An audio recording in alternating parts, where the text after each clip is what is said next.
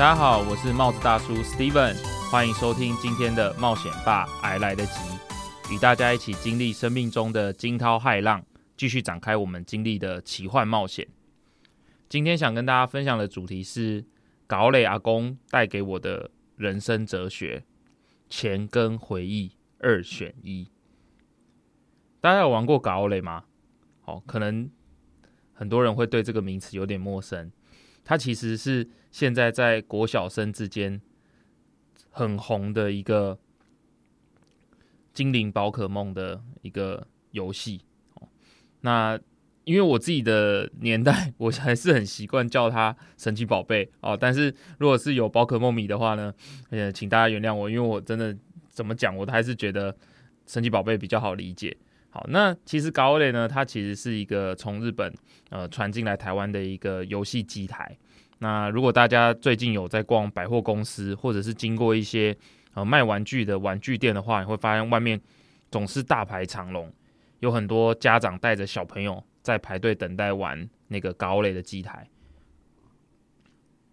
那那个高雷的机台的玩法是这样，就是呢，每次你投币三十块，他会先让你选择你想要捕获。哪一只宝可梦，然后就是神奇宝贝，它会出现三只给你选，然后你选择之后呢，它就会调出一个神奇宝贝的卡夹，然后你可以用那个卡夹去在下一回合的战斗中派出来，然后去跟新出现的神奇宝贝战斗，然后如果你打赢了，就有机会可以再把这个宝可梦抓起来。对，然后如果你抓你抓到的话，你就可以再投三十块，就可以获得这个卡夹。那不同的呃宝可梦呢，它有不同的强度，然后属性啊，然后包含稀有度。像最近的比较稀有的卡片，应该就是像那个凤凰凤凰，就是以前我们讲的那个凤凰，然后还有呃像极冻鸟啊、闪电鸟啊、火焰鸟系列，然后当然还有历久不衰的这个喷火龙。那为什么帽子大叔会开始玩这个高冷呢？其实也是呃有一次在经过那个呃百百货公司的时候，看到怎么这么多人在排队，到底那个是在玩什么？然后来不玩不知道，一玩下去不得了。其实他在玩的过程当中，你需要一直去拍打那个高雷机台的两个按钮，一直拍拍拍拍拍拍拍，那个那个当下其实还蛮舒压的，因为它会有一个时间进度条，就是你你拍有点像是帮你的。宝可梦集气，然后你的宝可梦集的能量越多呢，它就可以比较快速的打倒你遇到的怪兽。但是这个又有点几率问题，因为你每次遇到怪兽可能有些是很很弱的，那或者是很强的怪兽你打不赢，那你就几乎是抓不到这些宝可梦。好，那这就是一个呃我在玩宝可梦之间的时候，宝可梦机台的时候发生的故事。那因为其实。呃，有一些稀有的卡，它在呃可能每次补充卡夹的时候，就是一开店的时候，店员会先把卡夹补充进去。可是如果那些稀有的卡被抓走了，那大家就会一哄而散，因为可能剩下的卡片就是战斗力比较低，或者是稀有度比较没那么高的卡夹。然后这时候以比较资深的宝可梦高垒的玩家呢，他们就会转点，就是转去别的机台玩，还有稀有怪兽的这个呃高垒机台。记得有一次在转点的过程中呢。我去到了戏子的旧装社区里面的一间 Seven，因为戏子其实没有什么高垒机台，除了像比较近的话，南港的话，南港就是在中信园区里面有一家，然后在那个 City Link 里面有，还有原百里面有。那如果再过去一点的话呢，就要到戏子的旧装。然后啊，因为那一天在这刚前面提到那三个点强的怪兽都已经被抓完了，不然就是大排长龙。然后我就想说碰碰运气，我再搜寻看看哪边还有，然后就发现哎，旧装的 Seven 里面。有一台那个宝可梦的机台，然后我就很兴奋的就跑到旧装的 Seven 那边去。就一进去的时候，其实因为那天是礼拜六，然后也是大排长龙，现场大概聚集了可能有十几个小朋友在排队，而且那个小朋友大概就是国小年龄层。然后，但是除了小朋友之外，还有爸妈会陪他们一起去，因为就是一整个家庭就坐在那边，然后等待玩这个高垒。因为高垒的规则是你每次投完三十块，就是玩完一个回合之后。你就要让给下一个排队的顺位的人去抓，所以其实游戏的过程中最刺激的就是你看到里面有稀有的神奇宝贝，你却没有办法一直打一直打，你只能重新排队。那有时候重新排队排一次就可能大概要半个小时左右。然后呢，那天到了旧庄之后呢，发现一个很奇特的现象，就是可能因为那是一个区域型的 seven，所以会去那边玩宝可梦的机台都是住在附近的小朋友们。然后我刚去的时候呢，我就问说：“哎，那这个要怎么排队？”哦，因为来到一个新新的新的便利商店，不太知道他们排队规则。然后就有一个阿公，他就跳出来就说：“哦，我们全部都认识啦。那如果你要排的话呢，你就排在那个什么什么家他们的那个弟弟后面哦，就对了。”然后我就说：“哦，OK。”好，那因为其实，在排搞的过程中，其实是就其实也没什么事做，因为就是看着前面的人一直在打这个搞嘞，然后途中呢就会看到那个阿公的孙子啊，会来跟阿公闲聊，然后或者是拿那个跟阿公要零钱，因为其实基本上都是阿公在出钱让孙子去玩那个高嘞，然后我我就闲着没事，我们就开始跟那个高那个阿公聊天，然后那个阿公呢就分享说，哦，他有三个孙子啊，然后。他每个周末都会陪他们来玩这个高嘞，然后而且他说，哦，我今那时候已经大概下午可能差不多四五点了吧。阿公就说，哦，我今天已经上班八小时了啦，我早上哦那个十十点就来了，然后一直到现在，然后我就觉得这阿公也太猛了吧，因为阿公看起来应该也有七七八十岁了，然后就坐在那边，然后陪孙子玩这个搞嘞，而且他是背得出那个每一只搞嘞那个。精灵宝可梦的每一只名字，然后还有强度，然后就什么什么已经被抓走了，什么还在，然后里面有什么如数家珍哦，比那个宝可梦迷还迷的那种。但是我相信应该不是他本身迷宝可梦啊，应该都是因为他的孙子要玩这个，所以他陪着在旁边看看看看久了他就知道了。然后那在这个过程当中，我就很好奇啊，就觉得就是因为家长陪着小朋友来玩高垒这件事情，其实。呃，算蛮常见的，因为很多小小朋友，特别是国小小朋友，其实他们可能没有零用钱，或者是呃百货公司他们也没办法自己去，所以很多时候都是一家人一起来排队，就有点类似亲子时光这样。然后阿阿公就说，哦，因为他的孙子其实也不住也不住戏子，然后是周末的时候，他的儿子会带着孙子们回来，然后可能找阿公来找阿公玩，那阿公在就会带他们去玩这个高垒的机台，然后。平常的话是周末啊，如果暑假的话，就是整个暑假可能几乎都泡在那个 Seven 啊，或者是其他百货公司里面这样。然后我我我就很好奇啊，就是因为阿公就说他有三个孙子，然后他每每一个孙子他都会帮他们想办法收集一套完整的高垒的卡夹，意思就是说一一一次他高垒的卡夹套分非常多弹，就是它每一次会出一些不同的怪兽去轮替。然后一套大概差不多三十张，可是因为有些稀有的卡片，你其实没有办法一开始一次就马上打到，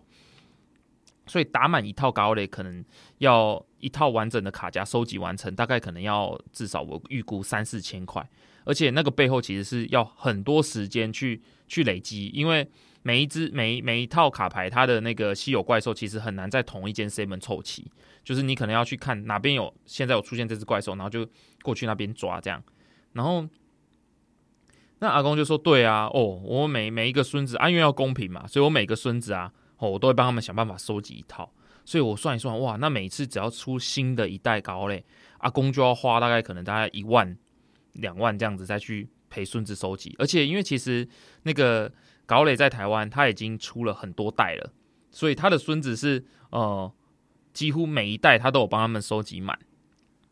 然后这时候我就跟阿公聊，哇，阿公那这样要花很多钱呢。”然后阿公就说：“哦，对啊，但是我觉得这样很值得。”然后这时候我就很好奇，阿公为什么会这样讲？阿公就说：“因为假设说我给我每个孙子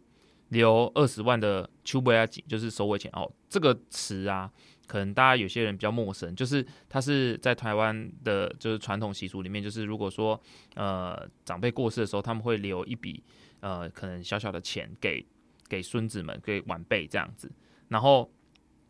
他他真的是用这个词，他就说：假设我我真的有一天离开了，然后我留每个留给每个孙子一人二十万好了。那孙子他拿到这笔钱的时候，他们也只会记得哦，就阿公给我二十万，然后就没了。可是他现在在做的事情是，他每一个周末都带着孙子来打这个，所以以后只要看到这个高嘞，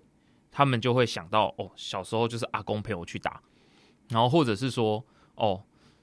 在我暑假的那段时间，国小暑假的那几年，阿公都会一直带我们去打高垒。那个当下其实我有点震撼到，就是因为阿公就说这笔钱可能可以让他们买一笔买一台车，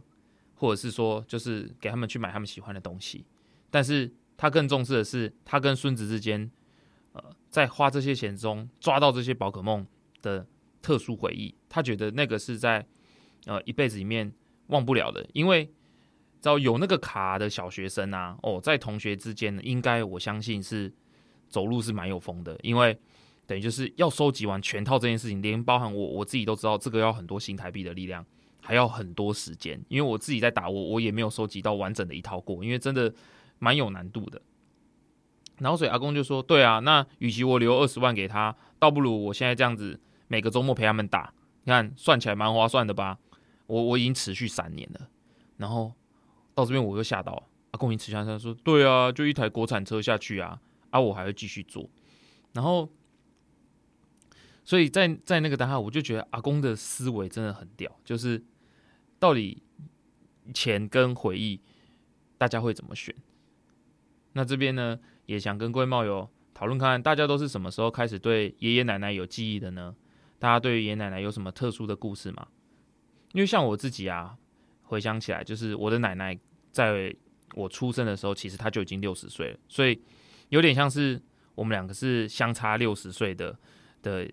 主，我们的那个我的奶奶跟我差六十岁，而我们都是一样属狗嘛。然后在我从小印象里面，就是我的奶奶是一个非常万能的人，就是因为我们的小时候的老家是住在那种台南的一种三合院里面。然后那三合院当然房子久了，难免就是会有一些呃坑坑巴巴或者是呃需要修补的地方。然后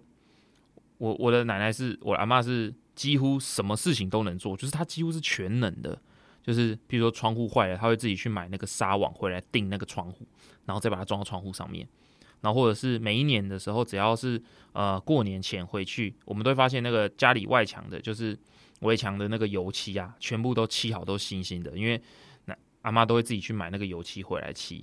然后或者是有时候我们去买那个那种塑胶的那种凉椅、躺椅，会放在那个三合院的院子里面坐着乘凉用那种。然后如果有做坏掉了，因为那个其实那种尼龙布啊，久了之后它就会脆化，就会就会断掉。然后阿妈就会去买那个尼龙布回来自己剪，然后把它剪成适合大小，再把它缝起来，然后再锁到那个凉椅上。所以在我的心目中，我的奶奶几乎就是一个。什么都什么都能做，什么就是非常厉害的一个奶奶，就是那种有点像佐贺的超级阿妈那种感觉。但除了超级阿妈之外，我阿妈也是一个就是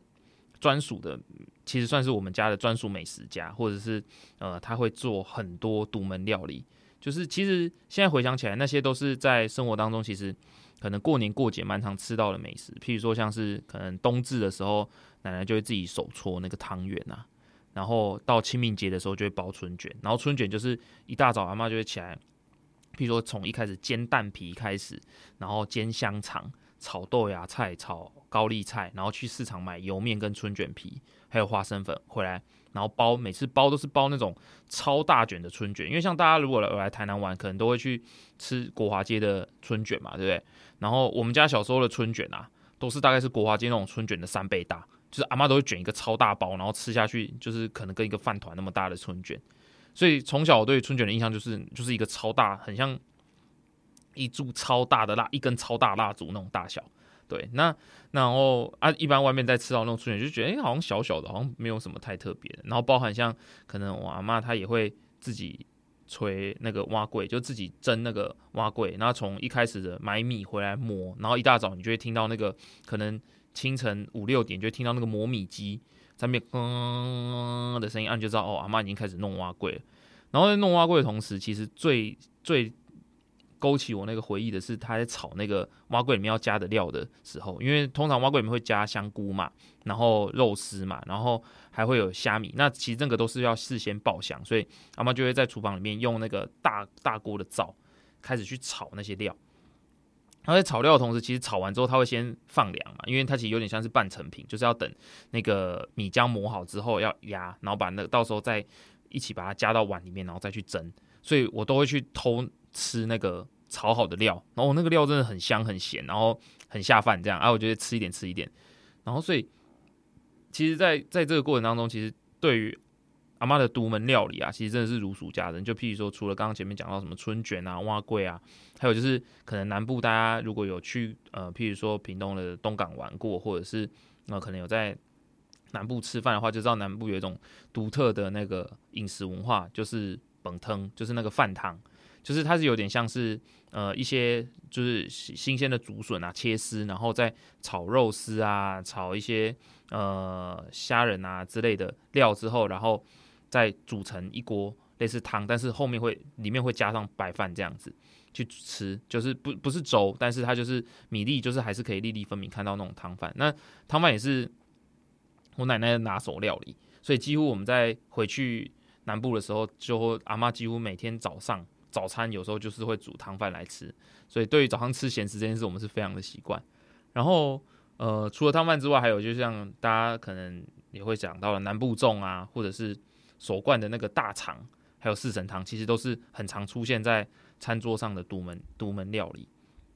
但是从小其实小时候吃不会有太有感觉，因为那对于对于我来讲，就好像是一个只要是譬如说什么节庆到了，就会出现什么样的食物。可是其实有时候在吃那些食物的时候，就是就是譬如说吃春卷啊或什么时候，阿妈就会默默讲一句啊，要忘了不爹的假伯啊这样。对，可是其实当阿妈讲出那句话的时候，当下其实没有太深刻的感觉，就会觉得就可能还可以吃很久吧。可是后来这几年，我或许在奶奶离开之后，后来我我自己回忆那个过程，我就会觉得，或许这是一种奶奶的独特道别，就有点像是那个高雷阿公他陪他孙子打这个高雷。那对于我来说，我的阿妈就是煮了很多，可能阿妈才。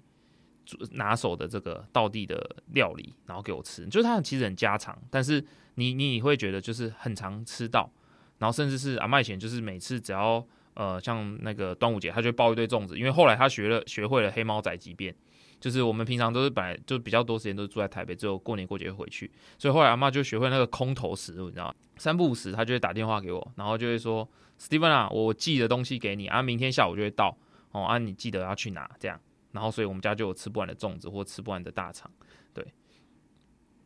那